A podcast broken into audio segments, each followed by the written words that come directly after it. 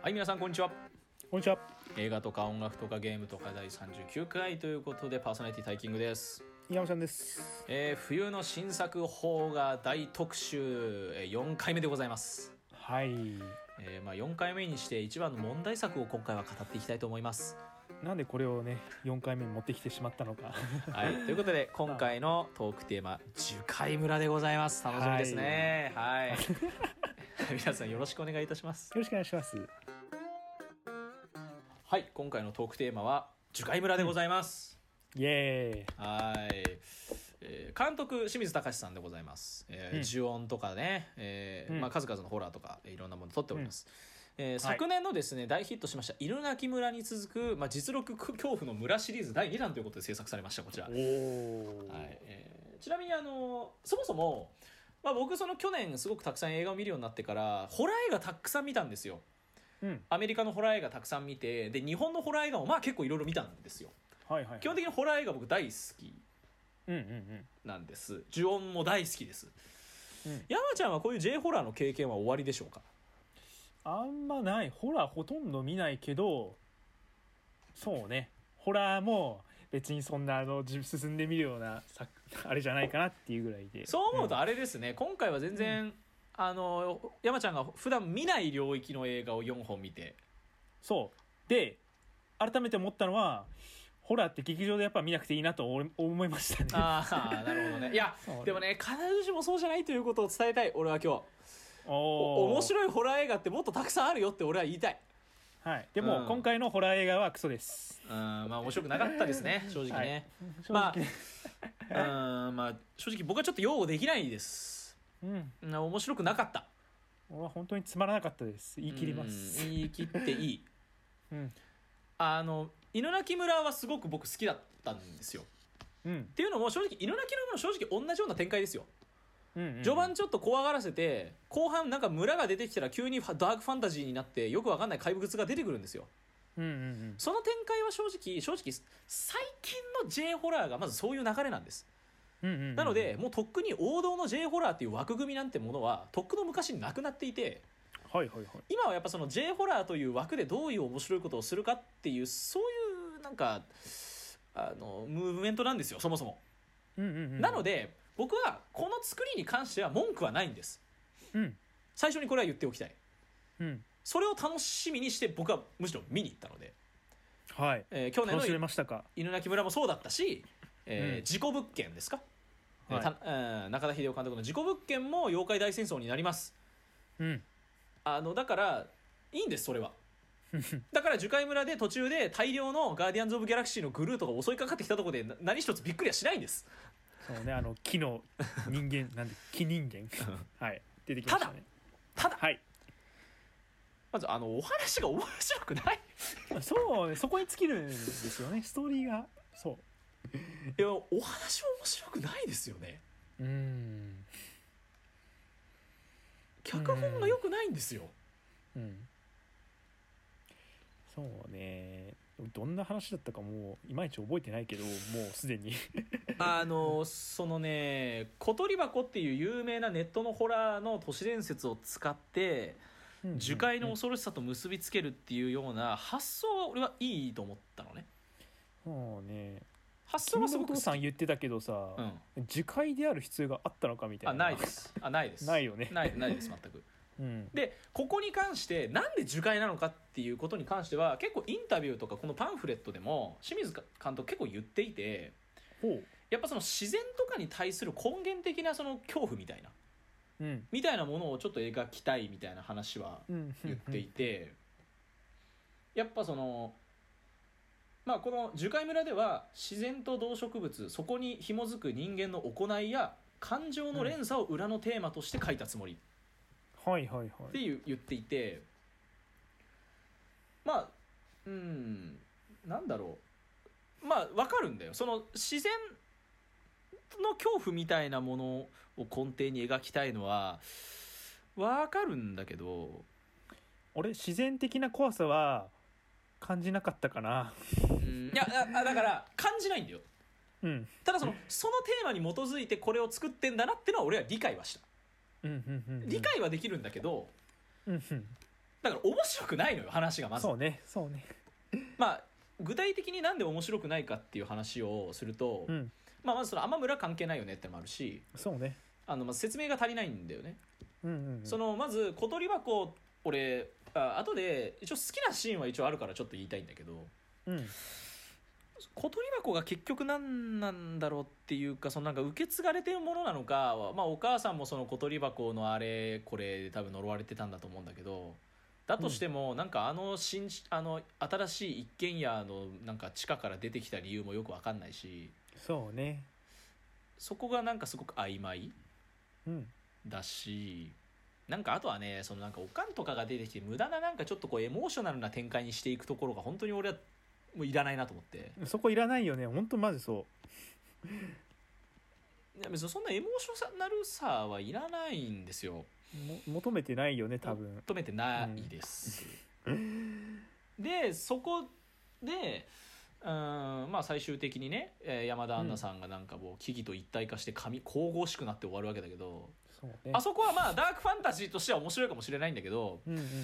ーん別に俺はあの面白いと感じれなかったうんうんうんうんかな、でその説明がない感じもそれやっぱその言葉で語らない怖さみたいなのはやっぱあると思っててそれこそそう「ね哀愁シンデレラ」とかそうだったよねそうあのね説明しすぎるとつまんなくなるっていうのはあるからね、そうただこの映画の場合その説明のなさが怖さになってなくて、単純にストレスなんですそうそうそう分かんない単純にうん何が起きてるのみたいな、うんそれがが、ずっと続くんですよああねよよく分かんないうんかなあとは単純にねあ怖いねここいいねって思えるクリティカルなシーンが僕は少なかったですうんうんうんそのホラー映画好きとしてうんうんこういう演出は嫌で嫌だね怖いねっていうシーンがやっぱあるじゃないですかうんうんそれがねこの映画には少ないうんどちらかというと痛々しいグロさの方に寄っているのでうんうんまあそういう意味ではそもそものコンセプトがちょっとね、えー変わってるってのも含めてまあ僕はまあやっぱ合わ合ってないんだな、まあ、この映画に対して合ってない自分はなと思ったうんうんそうそうだねそう考える方がいいね俺もこそうの映画に合ってなかったですそううんちょっとうん単純に今多分監督が撮りたいものと自分の趣味思考が合ってないですうんこれはもう本当そうで、あのなんだろううんお面白くなかったけど興味深く見る人ももちろんいると思うし、うんまあそのやっぱ映画好きとして映画をただつまらないの一刀両断で済ませたくはないので、うんうんうんやっぱその監督のインタビューとかいろんなものを読んだ上でやっぱ自分には合ってないんだなというふうに思いました、うんうんうんもうそれだけですあのーなんて言うんだどろううでしょう山ちゃんどうですか俺ねそのホラー映画が嫌いな理由嫌いなんですよ あのはい言っちゃうとうん嫌いな理由の一つがうん何でもかんでも呪いの力で説明しようとするのが俺すごい嫌ではいあの例えばさ最初に死んだお兄さんいるじゃないですかなんか家の下から出てきてあの箱がね、うんそれであ「じゃあ俺処分しとくわ」っつってでそのままあのうんなんつうのはあの箱を持ったまま道路に出たらそのままあの勢いよくトラックにひかれて死ぬみたいななんか現実では絶対ありえないと俺は思ってるんですよあのシーンって。うんまあまあありえないねあの速度で走ってきたら絶対トラックの音聞こえるしまあそもそも道路をね左右確認もせずに飛び出す方が頭おかしいと思ってるからまあなんて言うんだろうまあ呪いの力によってそのこうなんつうの注意が散漫になってたとか、まあ、そういうふうに考えるのはまあ自然なんだろうけどまあなんだろうああのーそのなんか登場人物がそのみんな呪いの力によってなんだろう自我を失ったりとかもうわけわかんない気候みたいのしたりとかポルターガイスト的な現象とかも全部その呪いの力によって引き起こされるわけなんですよ。でそこが本当になんか俺の中で作り物感というかあなんて言うんだろうあ映画っぽいなと思いながらず見ちゃって俺作品飲み込めなくてそれがずっと続いてたんでそこがねやっぱり一番なんか俺が映画ホラー映画を楽しめないのはそこにあるのかなと思いながらちょっと再確認させられた映画だったかなと思ってます。だからそれで言うと、こういう劇場でホラー映画を見た作品がの最初がこれってのは、山ちゃんはかわいそうです正直。っはいはい、はていいうのはその最近の J ホラーの流れっていうのをちょっと説明さっきしたけどうんそのあのなんていうの YouTube の動画とかでも言われてるんですがうんある種ちょっと殺され方大喜利みたいなところがあるわけですよ。あのやっぱそこを楽しむのが J ホラーホラーの一つだと思っはいはいはいていはいて、呪いによって唐突に死ぬ感じがうん合わないとか思んないではなく、うんどう死ぬのって楽しみにするほうほうほうぐらいの気持ちで見ないと多分最近のホラーは多分楽しめないと思うんです。ほうなるほど J ホラーこそ真面目に見ちゃうと多分あんま残んないんですよ、だから。っうんうんうんていうのはあるかな。そうねそうあの映画って結構てか「タイキング」もそうだろうけど普通考察しながら見るじゃん、なんて言うんだろうあのまあこれはこういうことだなっでて。あのそうそうそうこういう理論に基づいてこういうことが起きててみたいな、うんそういう組み立てがあるじゃないですか、うんホラー映画って全部それ無視していくからああまあそうだね。き嫌いなんですよねあだからまあだからそれを言われちゃうと山ちゃんは合わないそう単純にだからだからそれがあるからあのもう序盤で俺はけもう割り切ろうと思って、まあ、こういうものなんだな呪いってこうなんだよなって見ようと思ったんですけどそれでもやっぱり合わなかったなっていうのうがん俺の中でまあだかられそれで言っちゃったら前作の「いるなき村」はまあそういう感じなんですよなんで死ぬの、はいはいはいはっいていうかなんでこういうことが起きるのそういうの連続なんだけど、うんうんうんじゃあ僕はその「いるなき村」やこの「樹海村」で何がいいと思ったかっていうのを一応言いたい、おううん具、体的にどういうところがまず僕がじゃあこういう J ホラーに対してどういうところがいいと思うかといったら、うあん気持ち悪いね怖いねうんってうん思わせてくれればくれる分俺は評価が上がるのねうんうんうんやっぱり、だから、えー、犬鳴村や事故物件怖い間取りが後半で妖怪大戦争になろうがうんそれまでにあの描かれてきた恐怖演出が俺にとって新鮮で面白いものであれば評価は高いんです、はいはいはいはいだし妖怪大戦争もなんならちょっともうエンタメエンタメしすぎててもう一周回って面白いんです、でまあ、まあ、樹海村はそれが説明もなさすぎて脈絡もなくて脚本的に面白くないからダメだったんだけど、うんうんうんうんじゃあ樹海村で何が好きだったかっていうとうんまず小鳥箱のビジュアルがすごい好きおうまあ気持ち悪いよねあの気持ち悪い感じと何あの硬そうなのか柔らかそうなのか分かんないあのふにゃふにゃした感じとかわかんないよねあの、指がいっぱい詰まってる感じとか、うんあのあの穴からさ汁穴が出てくる1個あってさあの汁が出てきたりとかあの血が出てきたりあのムカデみたいなのが出てきたりする感じうんうんあのね造形としていいと思う、うんあれは、うんビジュアルの気持ち悪さは抜群だったそうね抜群だった、素晴らしい、うんえーで次が、えー通話、うんまあ、オフ会仲間みたいなのと、うんえー響かな、えー山田アンナはが通話するシーンで、こううん画面がバグって全部あの樹海で死んだ女の人の顔になってこっち向くみたいなそうそうそうそう俺ねそうなんかああいうインターネットウイルスみたいな過去に感染したことがあるからそれを思い出してうわ怖ってなっちゃってそれ違うベクトルで怖いそう思そういしてるのおもろいんだけ違うどだけど、まあ、普通にあれは演出としてすごい気味悪くうてん良かったなと思います、あれすごい怖い、うん、うんうん、シーンうんであとはあれ一回さパソコンの電源抜いて収まるじゃんうんまあその後赤ちゃんの泣き声はするけどあれ抜いて収まるよねうんあれ抜いて抜いたって収まらないのが多分俺従来だったと思うんだよねなんかああいうのってさな何してもなんか止まんないじゃんうんあれをね抜いたのはね素直に収まってくれたのが俺はちょ偉いなと思うんうんうんうであともそうう一ねぬいうんうん個が、えーあのー金髪のね、えーお姉ちゃんの彼氏かな、うんが、えーもう呪われてしまって包丁で指を切っちゃうシうんーン、ううんんあそこで、えー主人公がお姉ちゃんがこう喋ってる後ろでぼかしがかかってる状態であれ指を切るよねうんうんうんあの最初何やってるか分かんないんだよねそうなんか奥でなんか切ってるなーぐらいだったのがそうだんだんピントがねその奥に焦点がいってあー自分で指切ってるやんみたいなそう何やってんのみたいな感じであれはもう本当ね花束みたいな恋をしたのね告白のシーンでねピントがスマホから向こうの麦君に向かうのと一緒です よ もうまさにあなるほのどそうピントの撮影の妙を使った実に見事なシーンだと僕は思いますそうねそうねあそこはすごい好きだった最近そういう手法がねあれねうん、そこあそこはねそう不気味でなんかすごいうまいなと思いながらうん行きましたねっていうそうえーうんのは好きだったんだけどうんうーんまあやっぱねいくらす好きなシーンが多くてもね脚本が好きになれなかったら面白い作品にはならないんだなってのはやっぱ思った、うんうんうんうんかなあさっきちらっと言ったけどね、うん赤ちゃんの泣き声ってさうんいろんなとこで出てくるんじゃん出てくるよねなんかあ俺そこに怖さを感じなくなっちゃって あのあーなるほどあなんかもう泣いてんなぐらいで俺もうなんか 明らかにさおかしい、うん、おかしいよねまあなんつうのなんかどこからともなく赤子の泣き声が聞聞こえるみたいなうんなあのまあ実際リアルであ赤ん坊の泣き声が聞こえてきたら怖いんだろうけど、うんまあ、映画の中で結構連発されるじゃないですかそうだねそそのせいで結構作り物感みたいのが俺はちょっと感じてしまったなっていうのがありますね。まあね、うんそうだよねそう2回か3回ぐらいその赤子の鳴き声みたいなのが聞こえてきて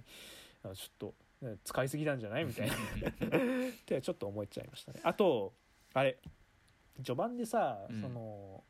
響からがあのシャクトリムシみたいなの手に乗せてるじゃないですかうんあのちっちゃい虫うんあれは多分本物の虫なのかなうんあのあのすごいリアルな虫で多分あれ CG 使ってないと思うんだよねで、うん、そうあのそう手に虫乗っけててあなんかそこでなんか響きがあなんか虫には動じないなんか不思議ちゃんっていうか普通は違うんだなみたいなのが演出されるわけなんですけど、まあ、そこはどうでもよくてあの後半でさそのさっきの箱からなんはん箱から出てきたのか近くにいたのか分かんないけどムカデが出てくるじゃないですかうんあの重くそ CG なんですよああまあそうだ ねそうそれがめちゃくちゃ浮いてて俺の中でああまあしょうがないな CG がねすごい浮いてるシーンがいくつもあって CG というかあれか、えー、とそのムカデもその序盤にすごいリアルな尺取り虫を見たせいでムカデの CG っぽさがすごい浮き彫りになってたってのとあと後半でねその影から手が伸びてあの響のなんか精神病棟の病なんみたいなとこにいるじゃないですか、うんそこでなんか影が響きを襲うみたいなうんあそこのね作り物感もすごく嫌だなって思いながあら、ーまあ確かにあそこ作り物感大きいよねすごいねそうなんかもうあそこはさ、なんかそのグルートから逃げる姉ちゃんとさ、う、なんか影から暴力を受ける妹がさずっと映るからさ、もうなんか俺何見せられてんだろこれみたいなうんっそう何このお化け屋敷みたいなっていう感じだったカねタルシスばっかりが溜まっちゃったかなうん、うんううんうん、うんん、僕はだからもう山田アンナもったいないよって思うんですようんあの、そうねさっきさそのさ虫に動じないみたいな話をしたじゃん響がうんうんあのね清水崇監督がインタビューで言ってるんだけど響のキャラクターの設定として、うん引きこもりのナウシカみたいなイメージで作ったんだって、はあそのあ周りは実は能力として持ってるんだけど気づいてないだけでうん響はそれに気づいてるその自然とか生き物と対話する力みたいなものは自分だけはそういうのに気づいていてうんうんそれが結果その霊感として扱われているうんうんうんうんみたへいな象徴として響のキャラクターを作ったらしくて。えうん、あーまあまあまあそう言われたら確かにそういうキャラクター、でさだからこ聞いそたらわかるようんだからこそ現実では 精神病棟に入れられちゃうっていうのも、まあ、皮肉皮肉めいてて面白いなってちょっとは思っそたうあの傍から見てマジであのねなんつうんだろう糖質統合失調症のなんかよくわからん不思議ちゃんみたいな感じなんですよねあのいやそ実際そうだよ本当にねそうあのなんか気候みたいのもするんだけどそれってあのなんつうのみんなを守るためなんですよねそうだねでもそれの説明がないせいであーどんどん頭おかしいやつみたいな扱いされててうんそうん説明しないのが、まあ、しても分かんないだろうからみたいなそういう理由もあるんだろうけど、うんあのー全然その感情移入しづらいような作りになってるなと俺は思っうんながら見てましたね。そううんなんだろう、うん、本当にただの不思議ちゃんみたいな感じに描かれてそうてだ。ねででも俺全体的にキャストうのん感じは俺は嫌いじゃなかったかな、うんうんうんうん、その正直特特にその主人公2人のお姉ちゃんと妹は良かったし、なんかあの不思議と達観しているあの国村淳さん、うんうんうん、あの樹海のさ監視人みたいな感じで国村さん出てましたけど、うんあの人のなんかあの人出てくると場がクッと締まる感というかねうんあの神の視点というかね、うなんかさもうなんか知ってそうなくせにさ最初から全部説明してくれないのはちょっと何なのって俺思っちゃそうったよそうそうだねそれも含めてちょっとよくわかんないよちょっね、と腹立ったねうんまあでもキャストのね雰囲気はいいのよなぜ脚本なんですよ、うんやっぱ、うんうんうんうん、っていうふうには思ったかなそうねあのーお姉ちゃんの方うんのなんかさなんだっけ家のカーペットめくったら変ななんかあアーアートなんていうの、うんまあ地図だよね樹海の地図みたいなそうあれ見て写真撮ったりして、うんなんかうわーみなんて言うんだろうその時のあのこう恐怖にまみれた表情みたいなののすごい演技が良かったなと思いうんうなんがら、うんうんそうだねそそのう怖がる実際怖演いしね技とか、うんあのいわゆるあの小中理論というその J ホラーの怖がらせ方の理論があるんだけど、はいはいそこで、言ってるのはその霊とかそういうものを直接的に映さないみたいな撮影法もそうだしうん、恐怖を表現するには、うん恐れおののいてる人を見ると恐怖がうんあ来るとうんうんうんっていうあのことを小中さんが言っていらしてうんそれまさにそうだなと思ってうんうんうんそういう意味ではあのこのお姉ちゃん役のえっ、と名前は誰だっけ山口真由さんかな、うんううんんうんおこの人すごく良かったなと思った。うんうんうん、でまああのそうなるとやっぱこの山田杏奈さんはですねうんでも単純にあのやっぱその なんだろうあのえ不思議なよくわかんない CG にあのめった打ちにされるシーンは、僕はやっぱその、やられ役の真髄が出てて僕は大好きで したお山田杏奈がひどい目に遭ってるやったって思 ったねまあでもただ、まあ、この映画に出ていること自体がもしかしたらやられ役なのかもしれないといううんなるほどねそんなこと言っては失礼なんですけれども、まあ言えてみようですね、うんまあ、あと最後に一個だけ言いたかったのが、うんはいあのドランクドラゴンの塚地がひどい目に遭うじゃないですか、そうねあの、医者精神科医うん、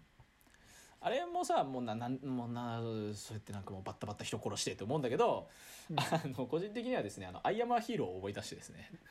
ね「アイアマーヒーロー」でね一番最初大泉洋がね入ってったところでねあのゾンビ化してひどい目に遭うのが塚地なんですけど。あそうなんだそれを思い出しました あ塚地がまた血まみれでひどい目に遭ってると思って そうそんなことも思いつつなんかただもうちょっとだけ擁護をさせていただくとうん清水監督の作家性というのは昔から変わっていなくてうん呪音もお J ホラーの王道と思われがちですがあんなものは一つも王道ではなくてはいはいはいかや子という化け物が次々出てきて人を呪い殺していくっていう J ホラーの王道とは真逆なんですよ。うんうんうんうんでもそれでもやっぱり怖いし面白いんですよ、うんうんうんでそれもやっぱ呪いの家に入った途端殺されるしうん犬鳴村だったら村に関わった瞬間殺されるし、うんその血筋の関係で殺されてしまうし、はいはいこれだって樹海と関係があって小鳥箱に触ったら死にますよね、うんうんそういう意味ではその立ち入ったことでもう理不尽に襲ってくる死うんに対する怖さみたいなそこの大喜利みたいなところ は清水監督変わってないので。うんうんそこに関してはそのそうフねァンとしては、うん、変わってないなっても思った。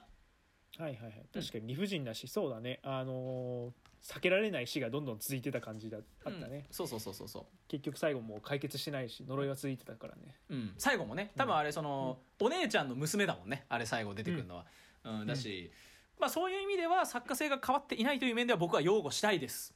うんうん、でもやっぱり、うん、僕は脚本が面白くなかったなと。はい皆さんどうでしたか本当に。なんかうね。んちょっと残念だったうなん残念でした俺ちょっとね。ホラーってこんなもんなのかなって思っちゃったけど思わいないでください、はいあの犬鳴村の方が面白かったんでまず犬鳴村も俺は見てほしいしはいはいジオンも面白いしリングも面白いし残影も面白いしうんあの面白い映画たくさんありますん で、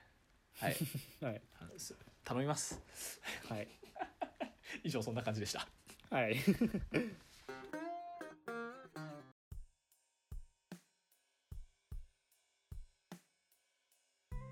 そんな感じで樹海村でしたけれども う本ん当何度も言ってる通り面白いホラー映画いろいろあるんであそうのそうあのホラはーい映画で思い出したけどねあの俺ミッドサマーはすごい好きだったんだよね、あーあだからヘレディタリー見てよヘレディタリー、ネットフリリッックスで見れるからぜひ見てほしいそうねそうそうだからあのホラーが嫌いなんじゃなくて J ホラーが俺に向いてないのかなって俺は思ったんで、そうねさっきうんうんうんうん「夕泣き村」とかをまず見てそこでちょっと俺の中であれを固めようかなみたいなとこはうん、それ大事だと思う、うん、うんそうあのヘレディタリーミッドサマーで思い出しちゃいましたけどあうんのアリアスター監督の最新作おう主演がジョーカーのホワキン・フェニックスだそうですおー最高じゃ期ない待大ですねホワキン・フェニックスとアリアスターの組み合わせってもうちょっと恐ろしいです よ 驚る恐ろしいですねうん楽しみですね、うんはいそんな感じで今回も語ってまいりましたありがとうございます、はいありがとうございましたはい、ご感想お便りなどは「ハッシュタグトカラジオ」もしくはトカラジオドットオフィシャルアットマーク Gmail.com まで今回もお相手はタイキングと山ちゃんでしたありがとうございました。ありがとうございました